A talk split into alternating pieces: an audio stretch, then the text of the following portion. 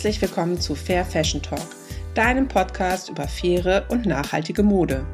Ich bin Sabine Paulsen, deine Gastgeberin, und ich freue mich sehr, dass du bei diesem Podcast gelandet bist.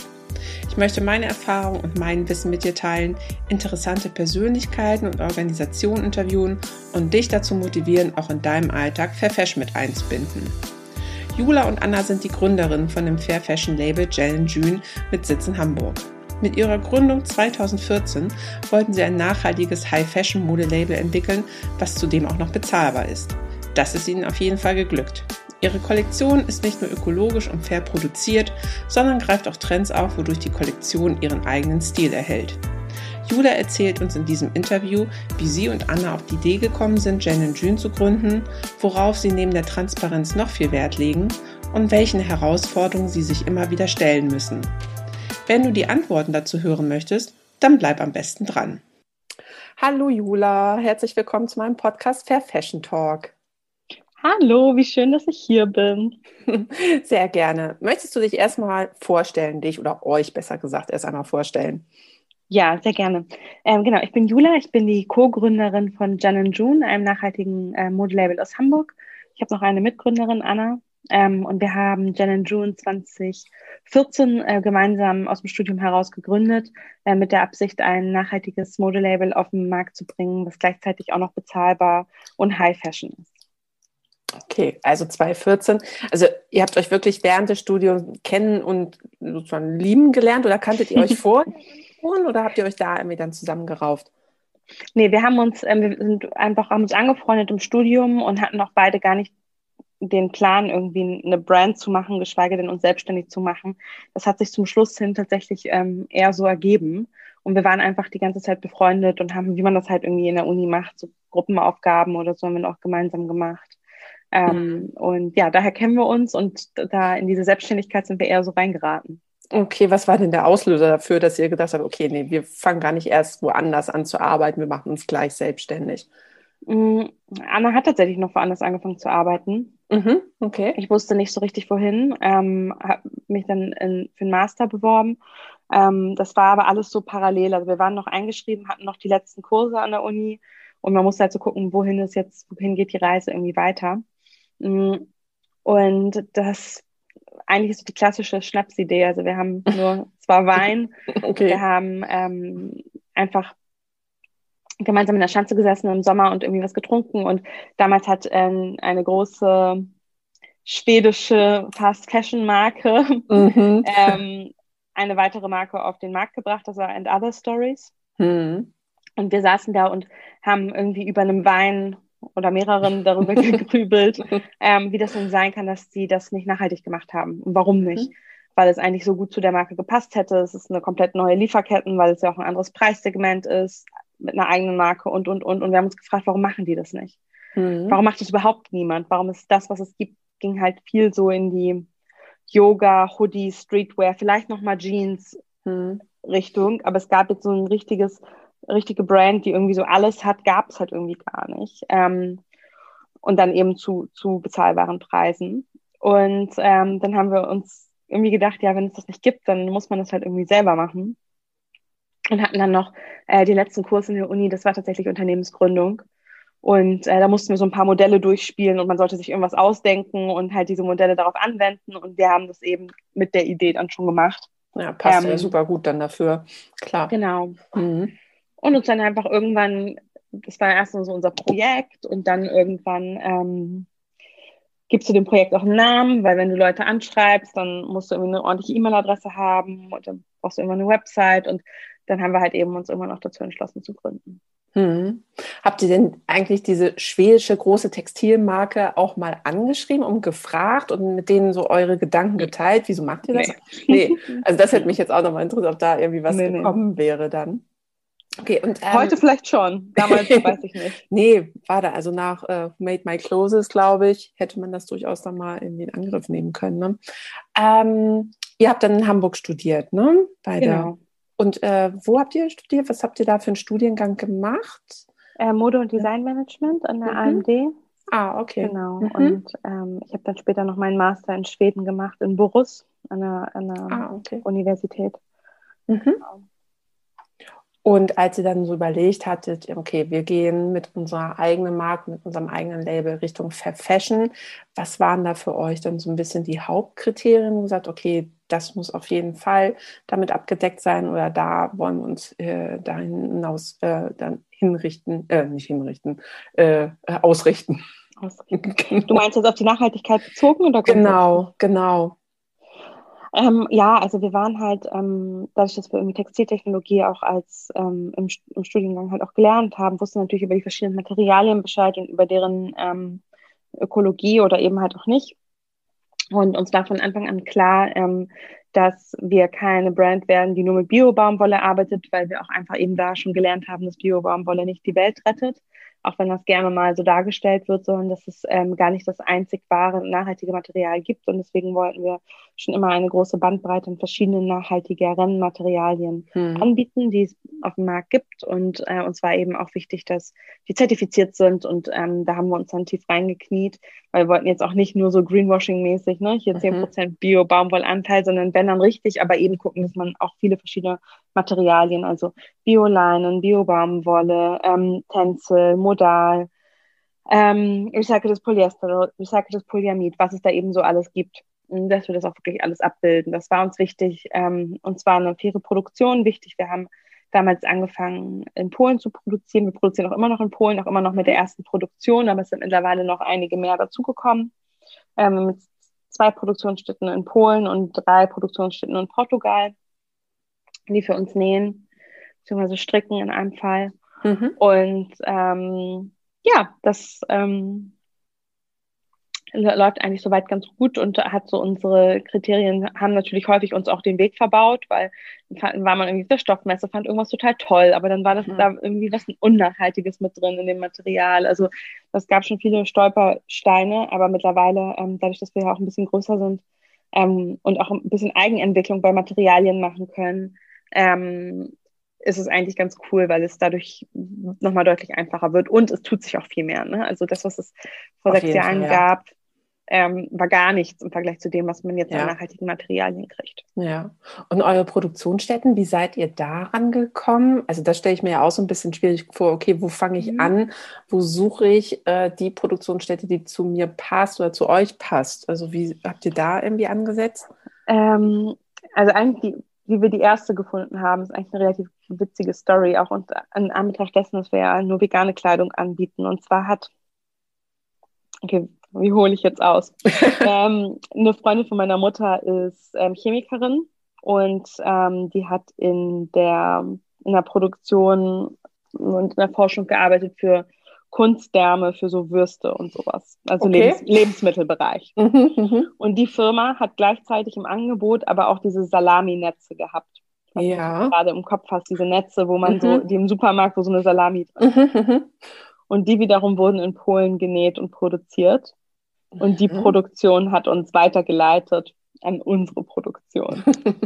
Also ähm, echt okay. so über Hin- und Her-Fragen. Und genau, dann ähm, haben wir die halt natürlich nicht gleich gesagt, wir machen es, sondern sind erstmal hingefahren, haben uns das angeguckt mhm. in Breslau, also in Wetzlar, ähm, in Polen ist das mhm. mitten in der Stadt, also eigentlich ganz cool.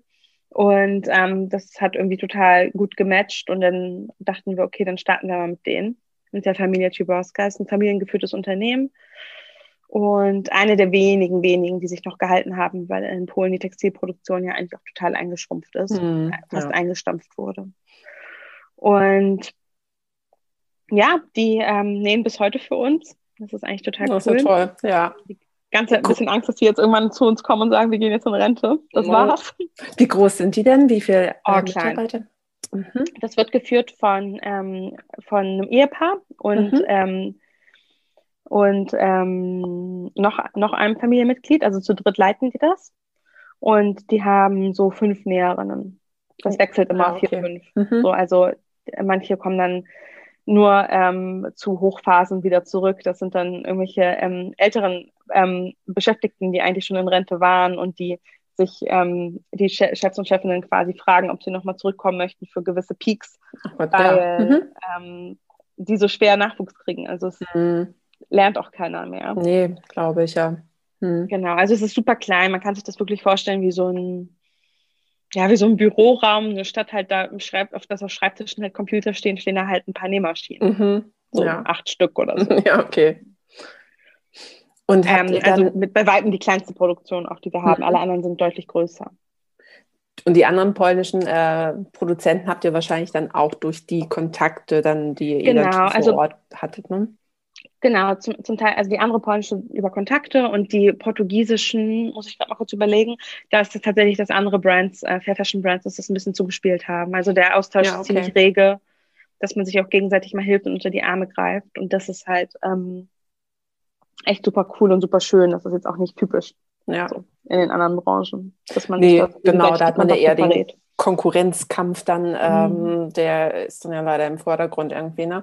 Und habt ihr denn oder stellt ihr irgendwelche an, oder bestimmte soziale Anforderungen dann noch an eure Produktionsstätten oder sagt ihr, okay, wir fahren dahin, wir gucken uns das an, wir lassen uns vielleicht auch ein bisschen was zeigen, aber ähm, lassen das jetzt nicht über irgendwelche ähm, Zertifikate oder Berichte mhm. laufen, sondern macht euch da einfach den persönlichen Eindruck von.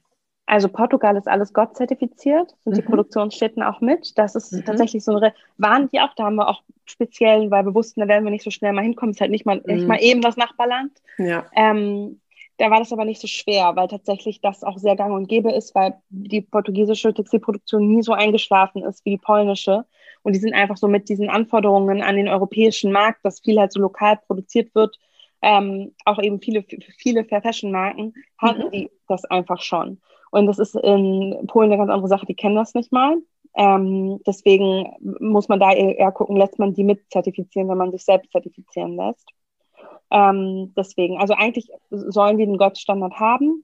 Mhm. Wenn sie es nicht haben, was auf beide polnischen ähm, Produktionen zutrifft, mhm. dann ist es eben, ähm, überzeugen wir uns eben selber. Und was halt ein wichtiger Punkt halt ist, was man halt immer ein bisschen gucken muss, das ist, deswegen glaube ich eigentlich, ist es auch immer nicht schlecht, selber auch mal hinzufahren und es zu sehen. Also wenn man innerhalb sich der im E U bewegt, ähm, haben die natürlich auch die Standards, die zum Beispiel ein G O T S-Zertifikat, was ja jetzt gar nicht per se ein Fairness-Zertifikat ist, ähm, das deckt die ja quasi auch mit ab. Das sind so Sachen wie ne ähm, freie Wahl des Berufes, Urlaubstage gewährt, werden gewährt, ähm, feste Arbeitszeiten, so, solche Sachen halt. Ne? Das ist ähm, das ist so etwas, da, da fällt eine südostasiatische ähm, Produktion schnell mal durchs Raster, aber jetzt eine bei uns im Nachbarland aus Wetzlar jetzt halt nicht so schnell oder eigentlich nicht. So, ne?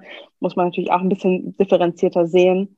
Ähm, darum übrigens auch bewusst bisher nur ähm, E U. Also wir mhm. haben viele Fair-Fashion-Kollegen, die auch die in der Türkei produzieren, mhm. wo ja auch ein riesen Textil-Know-how ist. Also das macht eigentlich Spaß, weil die richtig Ahnung haben. Aber da hast du halt allein schon diesen, diesen E U-Rahmen, darum hast du ja schon mal gar nicht. Also das, mhm.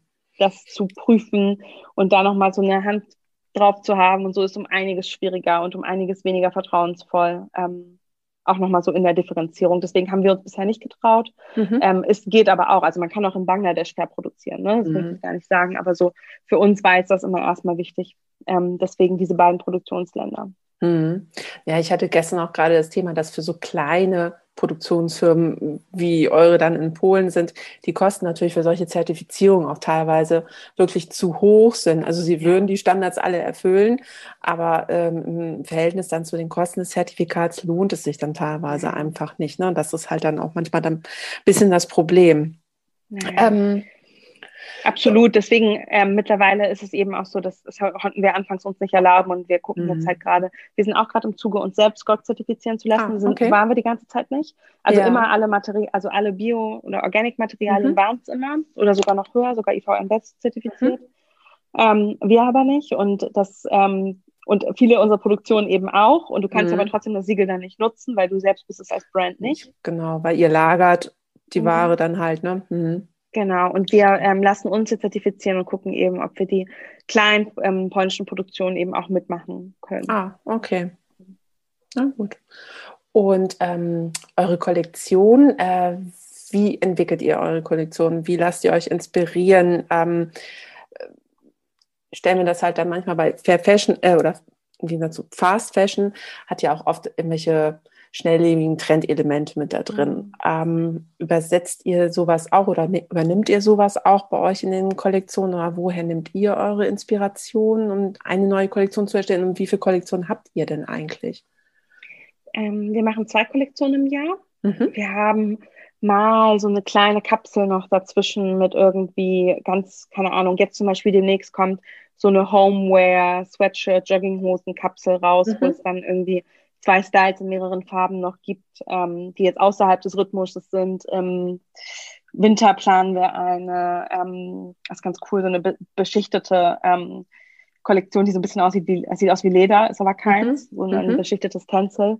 Ähm, Das sind so Sachen, die, das sind so einmalige Mini-Drops, die kommen nochmal so dazwischen. Da machen wir vielleicht so zwei von einem Jahr, aber wir haben zwei große Hauptkollektionen. So, und die sind, die sind in, quasi in Stein gemeißelt und was drumherum kommt, ist meistens eher Zufall. Mhm.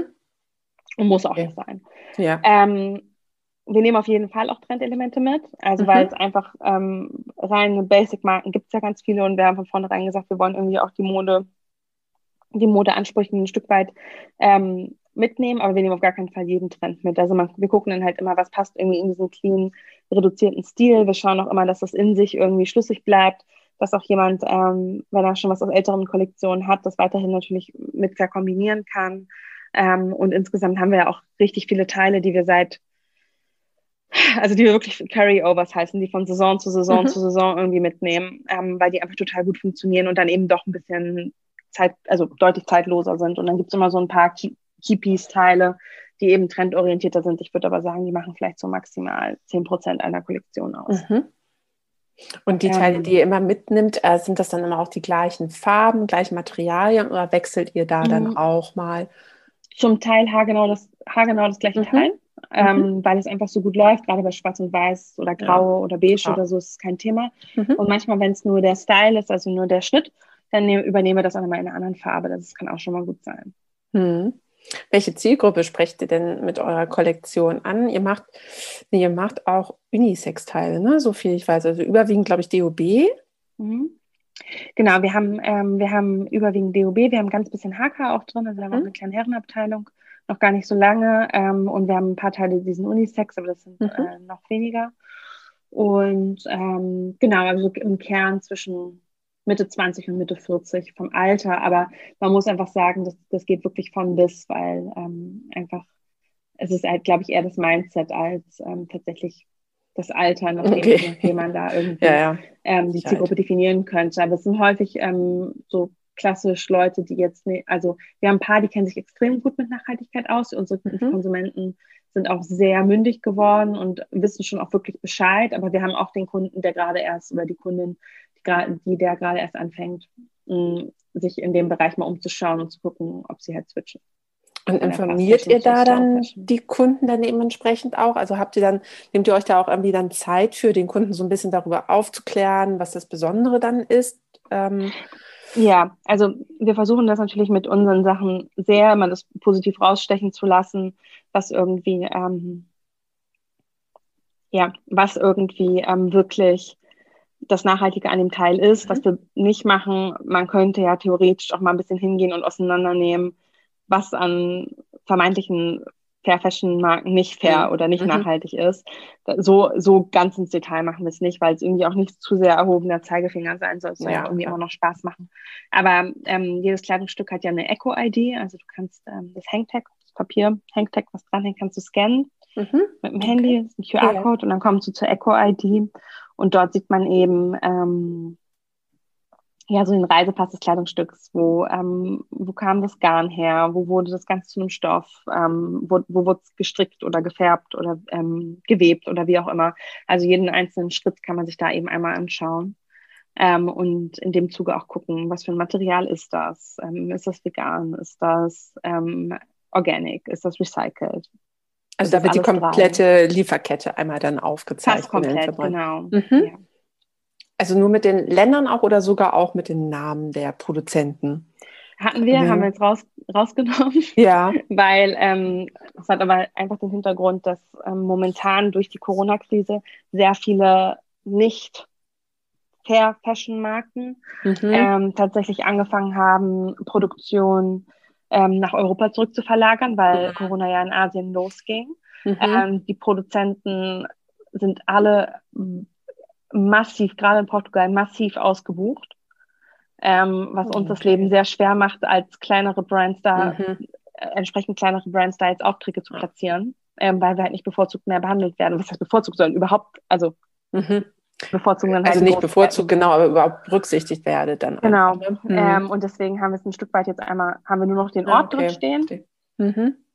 Also den, den, den, nicht nur das Land, sondern auch die Stadt, aber halt nicht mehr, ähm, nicht mehr den, den Produzenten direkt. Mhm.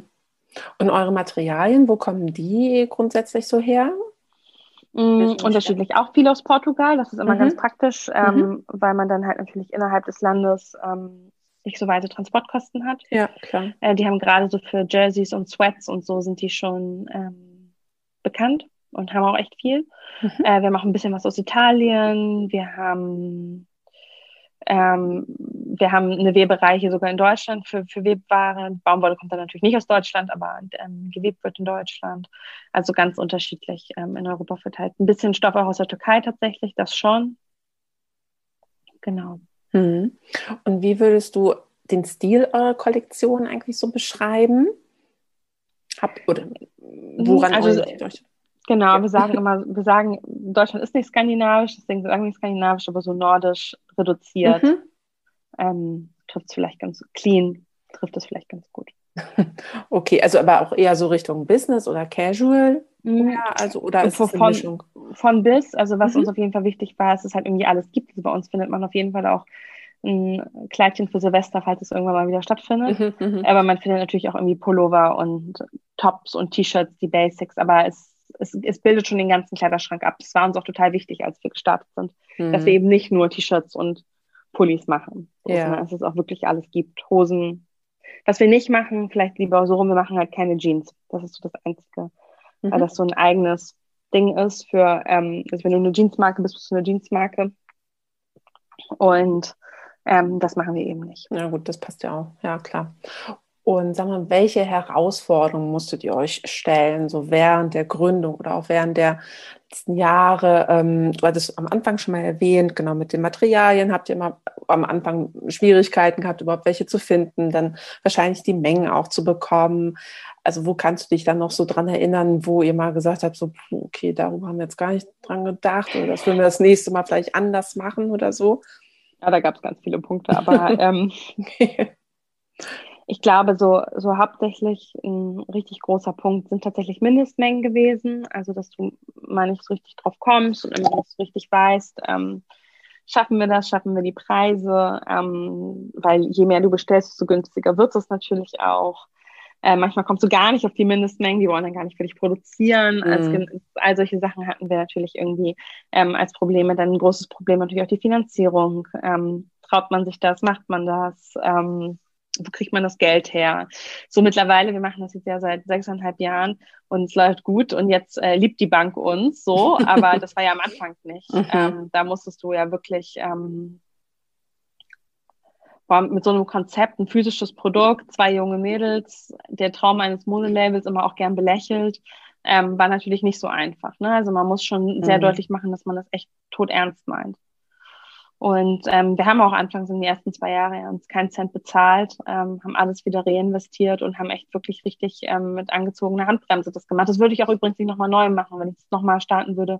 Und ich glaube, da spreche ich auch für Anna, oder ich weiß, ich spreche für Anna mit, äh, würden wir wahrscheinlich mit viel mehr Startkapital gucken, wo wir es herkriegen und viel mit viel mehr starten und viel größer starten. Aber das haben wir uns halt nicht getraut und wir mhm. wussten auch nicht, ob es funktioniert. Aber so im habt Nachhinein... Ihr auch, habt ihr auch einfach so los...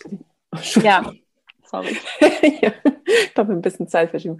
Ähm, habt ihr einfach so auch losgelegt, äh, wie, wie man es bei vielen Gründern halt hört, einfach so, okay, nicht alles bis ins Detail durchgeplant äh, und organisiert, sondern einfach erstmal gesagt, okay, wir fangen an, wir machen erstmal und dann mal schauen, welche Steine uns da in den Weg gelegt werden. Also wir hatten schon einen Businessplan und wir wussten auch irgendwie, wir wollen den, also wir wollen keine reine ähm, B to C, also keine reine Endkonsumentenmarke werden. Mhm. Ähm, was ich übrigens auch nochmal anders würden, ma- machen würde heute, ich würde auch direkt als äh, Direct-to-Consumer-Marke starten. Mhm. Aber wir wussten halt, wir nehmen den Handel mit, einfach weil ähm, es ein bisschen einfacher ist, dann auf Menge zu kommen. Mhm. Man mit diesen Mengen auch voll rechnen kann, wenn die Geschäfte bei dir einkaufen. Und ähm, das, der Plan ging auch ganz gut auf. Also, dass wir da irgendwie gesagt haben, okay, wir machen dann den Umsatz, holen wir uns dann über die Geschäfte rein, war halt dann schon wirklich, ähm, war schon wirklich da, den Umsatz, aber auch natürlich die Mindestmengen, um bei den Stoffen halt hochzukommen. Mhm. Und wie groß ist euer Team jetzt eigentlich? Wie viele Leute habt ihr hier in mhm. Hamburg? Wir sind zu zwölf gerade. Okay. Und das sind aber nicht alles ähm, Vollzeit mhm. angestellt. Okay, ja gut, klar. So. Mhm. Ähm, genau, aber wir haben jetzt richtig schon Teams und so. Das ist total verrückt. ja. ja, ich meine, da sind ja auch neue Aufgaben auf, auf euch zugekommen als äh, Lead-Funktion, Leader-Funktionen. Und ähm, das musste man sich, glaube ich, dann auch erstmal so ein bisschen anlernen. Ne? Wie geht man damit um? Wie führt man andere? Ähm, da sind wir auch immer noch bei, das zu lernen. ja. ja, klar, man lernt ja auch immer dazu. Ich glaube, da ist man auch nie irgendwie fertig mit, ne? Ähm, was meinst du denn ähm, zum Thema Fair Fashion Präsenz? Was könntest du dir vorstellen, wie man das Thema Fair Fashion noch mehr in den Vordergrund bringen könnte? Könntest du dir oder ihr euch vorstellen, dass ihr auch Kooperationen vielleicht mit anderen Unternehmen, die halt eher einen Namen haben, aber gar nicht unbedingt im Fair Fashion Bereich tätig sind, irgendwie da was zusammen entwickelt? Oder habt ihr irgendwelche andere Ideen schon mal euch überlegt, wie man da mehr Präsenz schaffen könnte? Ja, wir sind ja insgesamt einfach bei einem total geringen Marktanteil, ne? Also nachhaltige Mode am Modemarkt unter fünf Prozent, sagt man. Hm. Mhm. Das ist immer noch, also das ist immer noch wenig, ne? Immer noch man, wenig. Man denkt immer so, okay, es wächst, es wächst und wächst, aber ähm, Wahnsinn. Mhm. Ähm, ja und nein. Also ich glaube, dass ähm, viel passiert und auch viel gefragt wird, und es gibt natürlich auch eigentlich ein bisschen wie in der Lebensmittelbranche auch, es gibt dann halt irgendwie Discounter-Bio und mhm. man muss halt ganz genau hingucken, was für eine Art von Bio ist das, und dann gibt es halt das, was bis hin zu Demeter oder was auch immer das höchste Siegel ist, und ich denke, dieses parallele Existieren wird es auf dem, auf dem Modemarkt eben auch geben, ähm, und da ist eben auch dann ein Stück weit dann letztendlich der Konsument gefragt, was für ihn das ist, das Wichtigste ist, und das, was, also wo unterscheidet er, wo setzt er seine Grenzen, und ähm, deswegen, ich denke, das wird ein Stück weit koexistieren, und ich denke, dass das, das was wir auf Discounter-Bio-Ebene jetzt irgendwie kennen, im Supermarkt wird es eben auch von großen Fast-Fashion-Ketten geben, und gibt es ja zum Teil auch schon. Genau, gibt es ja schon, ja. Hm. Und klar, dann, dann vielleicht ist sogar ein Teil sogar hundert Prozent recycelt, und trotzdem weißt du halt nicht, wie es produziert wurde, ne? Das ist halt immer so eine große Frage, und es ist auch immer eine große Frage, wie viel Kleidung braucht es, wie viele Kollektionen im Jahr braucht es wirklich. Ähm, aber letztendlich, wenn wir das immer wieder kaufen, dann äh, wird es auch weiter produziert. Ne? Also das ist, ich denke, das ist, ähm, das ist ein, ein Problem, was immer bestehen wird. Aber ich glaube halt, dass der Konsument und die Konsumentin, dass wir alle mündiger werden und eben auch schauen, was brauchen wir wirklich, und Kleidung auch wieder einen anderen Wert, Stellenwert kriegt und mehr gewertschätzt wird, als es jetzt die letzten vergangenen Jahre waren. Und um das ganze Thema irgendwie noch präsenter zu machen, ich weiß gar nicht, wie man das noch groß beschleunigen kann, weil ähm, was sowas natürlich beschleunigt, solche Debatten, ist so ein Unglück wie Rana Plaza, aber das wünscht man sich natürlich jetzt nicht irgendwie nochmal. Ähm, ich denke, dass es halt viel Aufklärung ist. Ich denke, dass es eigentlich auch in die Schulen gehört. Mhm. Ähm, schon möglichst früh, da eben, dass darüber gesprochen wird. Ähm, und dann hoffe ich einfach, dass... Ähm, Also die größte Macht hat nun mal der Konsument. Ne? Klar, von mhm. der Politik kann es auch richtige und gute ähm, wegweisende Ansätze geben, aber das, das, das wird es beschleunigen, aber die eigentliche richtige Macht hat der Konsument und die Konsumentin. Meinst du denn, dass die Konsumenten ausreichend darüber informiert sind, so über die ganzen Siegel, Zertifikate, G O T S, jetzt den grünen Knopf, G R S und äh, vielleicht noch das Lieferkettengesetz, das ist mhm. ja auch noch ein Thema, Ähm, ob der Endkonsument da richtig abgeholt wird, sodass er das auch alles wirklich ähm, ja, nachvollziehen und verstehen kann? Ja, also es ist super, es ist super undurchsichtig, ganz ehrlich. Also wenn man da nicht, nicht in dem Bereich arbeitet, ist es wirklich, ähm, ich würde mich auch total schwer tun. Mhm. Dann hast du sowas wie den, den grünen Knopf, der irgendwie ähm, ein Standard werden sollte. ähm, wo man, der ein bisschen besser zu durchdringen ist. Hat auch nicht so richtig funktioniert, hat jetzt einen super Launch-Standard. Ähm, meiner Meinung nach ist der einfach nicht hoch genug, haben sich auch sehr viele Fair Fashion Brands von distanziert aus dem mhm. Grund. Mhm.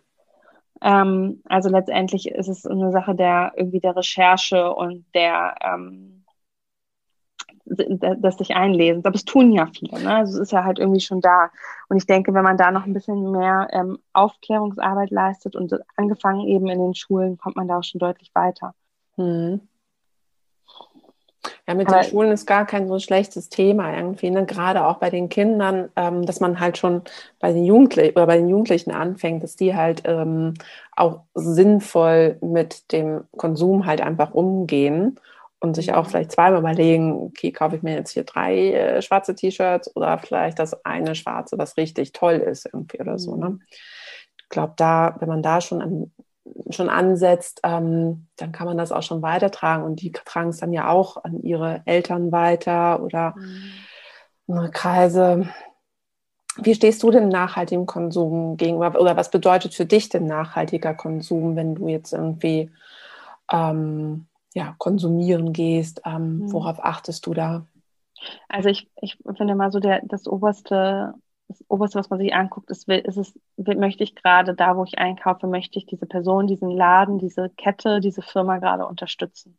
Mhm. Ähm, das heißt, jetzt gerade in Zeiten wie diesen, wenn Geschäfte wieder offen haben, ähm, ist es natürlich schön, den Laden, die Boutique um die Ecke in meinem Kiez zu unterstützen. Einfach nur, weil ich möchte, dass diese Boutique weiter existiert, ähm, weil es irgendwie zu einem diverseren Stadtbild beiträgt und so weiter und so fort, ähm, hat das natürlich schon mal ein übergeordnetes, ähm, ja, eine übergeordnete ähm, Entscheidungsmacht für mich. So. Mhm. Auch wenn die Brand, die ich da drin kaufe, vielleicht nicht so cool ist. Ähm, so als, als erstes, also immer die Frage stellen, möchte ich das unterstützen? Aber eigentlich ist es bei mir persönlich jetzt so, dadurch, dass ich aber natürlich auch total in der Bubble drin bin, ich habe so für alles meine Brands, ne? Ich weiß, wo kaufe ich Unterwäsche, wo kaufe ich Schlafsachen, wo kaufe ich ähm, Jeans, so, mhm. wo kaufe ich das alles? Mhm. Und ähm, gucke dann eben auch, welche, welche Firmen möchte ich unterstützen. Und manchmal sind das natürlich irgendwie auch Leute dahinter, die ich sogar persönlich kenne, von irgendwelchen Messen oder so. Und dann macht es natürlich irgendwie besonders Spaß, da zu kaufen. Aber grundsätzlich so bei kleineren Marken, inhabergeführten Marken, kaufe ich schon total gerne ein und drücke da auch mal zwei, drei Augen zu. Ähm, wenn das vom Material her zum Beispiel noch nicht hundertprozentig nachhaltig ist, aber dafür die Produktion fair, einfach weil es mir immer noch lieber ist, das weniger nachhaltige Brand, ähm, kleinere Brands zu unterstützen, als jetzt irgendwie den etwas bisschen nachhaltigen Riesenkette. So muss man es halt irgendwie sehen. Ähm, das ist so das. Ähm, und ich gucke halt eigentlich immer, wenn ich, mein größtes Laster bis heute sind eigentlich Schuhe. Ich finde es total schwer, coole, nachhaltige Schuhe mhm. zu kaufen. Ähm, das, da zum Beispiel schaue ich dann immer ähm, bei, bei Kleiderkreis oder Vinted heißt es ja jetzt. Mhm. Ähm, ob ich dann eben von einer Fast-Fashion-Marke dann im Zweifel das einfach halt gebraucht kaufe. Mhm. Weil ich da sage, okay, das ist mein, das ist irgendwie mein Abstrich, weil ich ähm, das andere nicht mag und das mir nicht gefällt und es mir auch nichts bringt, wenn ich es dann nicht trage, weil ich nicht so hundertprozentig überzeugt bin. So. Das sind so eigentlich so die, die Punkte. Generell auch, ich versuche auch ähm, relativ viel zu verkaufen. Also ich ähm, habe, wenn was einzieht, muss eigentlich auch wieder was ausziehen. Ähm, Jetzt passt es auch nicht mehr im Schrank. Und ich bin, ich bin auch schnell erschlagen von zu viel Kleidung. Also ich habe mhm. eigentlich wenn ich es ein Jahr nicht getragen habe, dann geht's weg. Und ich bin auch ziemlich unsentimental. Also ich habe da auch Sachen, die habe ich vielleicht zu Anlässen getragen, wo ich sehr schöne Erinnerungen dran habe. Aber ein kleines Stück nur deswegen zu behalten, leuchtet mir halt nicht so richtig ein. Mhm. Ähm, deswegen, ähm, ich bin auch, wie gesagt, auch viel im Verkauf-Game. Wir haben eigentlich auch voll schön, das findet jetzt gerade nicht statt, ähm, innerhalb des Teams eigentlich auch echt immer Tauschpartys organisiert mhm. und haben auch viel Kleidung getauscht. Ich habe auch mit Freundinnen ähm, Kleidung getauscht. Also solche Sachen machen halt total Spaß, dass man eben äh, den, ja, den Lebenszyklus eines Kleidungsstücks noch verlängert, auch wenn es über seinen eigenen Gebrauch hinausgeht. Und wenn man dann irgendwie doch was spenden geht oder was weggeben möchte, dann muss man halt einfach eben auch total darauf achten, wo gebe ich es hin. Ich gebe es zum Beispiel hier in Hamburg meistens an die Kleiderkammer Wilhelmsburg, mhm. ähm, dass man eben auch schaut, dass es nicht ähm, in, auf anderen Kontinenten ähm, die lokale genau. Mode zerstört. Ja, also du hast einfach auch unterschiedliche Kriterien, wenn du jetzt ja. Fair Fashion einkaufst, dass du nicht nur sagst, okay, ich kaufe jetzt wirklich nur G O T S-zertifizierte Sachen an. Mhm. Du guckst dann ein bisschen individuell, wie das gerade passt oder was dich da jetzt vielleicht an dem Produkt gerade überzeugt oder an der Marke überzeugt. Also da ja. bist du nicht ja. fokussiert. Also bei, bei sowas wie Unterwäsche und ja, ähm, Handtücher, Bettzeug und sowas, da habe ich irgendwie mhm. das Gefühl, dass es noch so viel Hautnäher. Da mhm. achte ich zum Beispiel schon auf das G O T S-Siegel. Mhm. Ja, was ich auch neulich überlegte, auch bei große Größen zum Beispiel, da ist auch noch so eine Nische irgendwie bei ähm, Fair Fashion. Ja. Da habe ich auch noch nicht so richtig viel gefunden. Verstehe ich eigentlich gar nicht, warum man das noch nicht umgesetzt hat. Wäre das nicht nochmal was? Wo ihr ja, noch mal ist was tatsächlich, haben wir auf dem Zettel. Mhm. Also ist tatsächlich gar nicht so weit weg. Es ist halt... Ähm, Du bist halt eh schon in der Nische und dann bist du die Nische von der Nische, weil letztendlich mhm. sind die Randgrößen, so X S und X L, auch immer die, die bei uns übrig bleiben. Also die auch immer in Sale gehen. Das ist halt so, die gängigsten Sachen sind halt eigentlich so S und M, mhm. muss man sagen. Damit, okay. Davon verkaufen wir schon wirklich bei weitem ähm, am meisten. Und man hat dann halt das Gefühl, okay, wir machen halt irgendwie schon so ein nischiges Produkt, müssen wir jetzt noch ein nischigeres mhm. Produkt machen. Aber mittlerweile sind wir auch ein bisschen größer und jetzt ähm, ist der Ist, denke ich, ist das auch, ist die Zeit dafür auch ein bisschen reifer, das zu machen, weil wir ähm, einfach auch eine größere Bekanntheit haben. Aber ich verstehe, warum nicht jede Brand direkt damit startet. Hm. Ja. Ähm, Jula, da wären wir tatsächlich schon im Übergang bei meiner letzten Frage, nämlich, ähm, was wünscht ihr euch für die Zukunft oder was habt ihr für Pläne? Wäre zum Beispiel jetzt dann schon mal das große Größenprojekt vielleicht und ähm, was habt ihr noch irgendwie so in der Schublade vielleicht, was ihr schon mal mitteilen möchtet? Oder? Ja, groß, über, also über- und Untergrößen oder Extended Sizes, ähm, nenne ich es immer ganz gerne, ähm, ist auf jeden Fall ein Thema für uns. Und ähm, wir arbeiten jetzt auch gerade noch an einer äh, Home- Ähm, Sache, mhm. also dass man auch so ein bisschen ähm, Sachen für zu Hause eben hat ähm, und gucken da, was wir machen können. Wir arbeiten auch stark daran, vor allem unsere Off-Cuts und Stoffüberhänge ähm, auch aufzubrauchen, dass das nicht liegt. Man glaubt gar nicht, wie viel da dann irgendwie zusammenkommt. Mhm. Ein bisschen, was machen wir ja schon seit Jahren, also so Zopfgummis und Haarbänder und so, aber wie man diese Range eben noch ausweiten kann. Mhm. Ähm, das steht an und so mal so in noch ein bisschen fernerer Zukunft. Irgendwann, wenn wir hoffentlich diese Corona-Krise gemeistert haben, liebäugeln wir auch mal vielleicht mit dem einen oder anderen eigenen Laden. Hm. Stimmt, den habt ihr noch gar nicht, ne? Das wird sich ja auch wirklich... Ihr habt einen Showroom, habt ihr in Hamburg, ne? Genau, bei uns mit mhm. dem Büro haben wir auch einen Showroom. Mhm. Aber irgendwann noch mal ein, Ge- ein Geschäft Hamburg, Berlin, Köln oder so, wäre natürlich mhm. auch cool. Ja, das wird sich schon sehr gut machen, das stimmt. Ja, prima, Jula. Hast du noch irgendetwas, was du uns noch gerne äh, mitteilen möchtest, was dir noch irgendwie auf dem Herzen liegt, was du noch wichtig findest, was wir jetzt noch nicht äh, besprochen haben? Also ich sage eigentlich immer ganz gerne, wenn jemand noch nicht so im Thema ist oder gerade erst einsteigt, dann ähm, ist so vielleicht so ein großer Tipp, ist sich jetzt nicht, weil du hast mich eben nach meinen persönlichen Kriterien gefragt.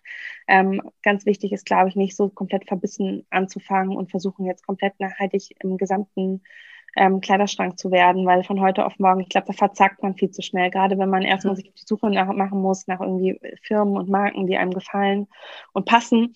Ähm, ist es, kann es, glaube ich, sehr, sehr über, schnell sehr überwältigend sein und ähm, ich gebe eigentlich immer den Tipp, ähm, dass man mit einem Bereich anfängt und sagt, okay, jetzt im Easy-Bereich wird zum Beispiel sagen, so T-Shirts ab jetzt ähm, nur noch nachhaltig produzierte, faire T-Shirts. Ähm, und dass man sich so ein bisschen Schritt für Schritt, Schritt weiterarbeitet und dann eben so sein eigenes Lieblingsmarkenportfolio aufbaut und ähm, irgendwann ist man dann auch total weit. Aber dass man nicht von Anfang an denkt, ey, ab morgen muss jetzt irgendwie alles nachhaltig werden, weil das ist nicht so einfach. Ja, das ist ein super Tipp nochmal. Ich werde natürlich auch eure Webseite in den Shownotes verlinken. Dann kann man da ja schon mal den ersten Step machen und bei euch Vielen gucken. Genau. Alles klar, Jula. Dann bedanke ich mich erstmal ganz herzlich für deine Zeit, für das Interview. Und, ja, vielen Dank, ähm, dass ich dabei sein durfte. Natürlich, sehr gerne. Und ähm, dann wünsche ich dir noch einen schönen Abend. Bis dann. Jo, tschüss. Das war Fair Fashion Talk. Der Podcast rund um das Thema nachhaltige Mode. Was man als Gründerin eines nachhaltigen Fair Fashion Labels so alles beachten muss und welche neuen Aufgaben auf einen zukommen, das hat uns Jula in dem heutigen Interview berichtet. aber es lohnt sich auch auf jeden Fall. Jedes weitere Fair Fashion Label kann den Platz von einem Fast Fashion Label einnehmen. Wenn dir diese Folge gefallen und dich inspiriert hat, dann freue ich mich, wenn du Fair Fashion Talk abonnierst, eine Bewertung hinterlässt und ihn in deinem Netzwerk teilst. Weitere Informationen findest du in den Shownotes und auf w w w punkt fair fashion talk punkt d e. Gerne kannst du mir auch deine Fragen und Anregungen zusenden und dann freue ich mich, wenn wir uns bei der nächsten Folge wiederhören, die du natürlich auf gar keinen Fall verpassen solltest.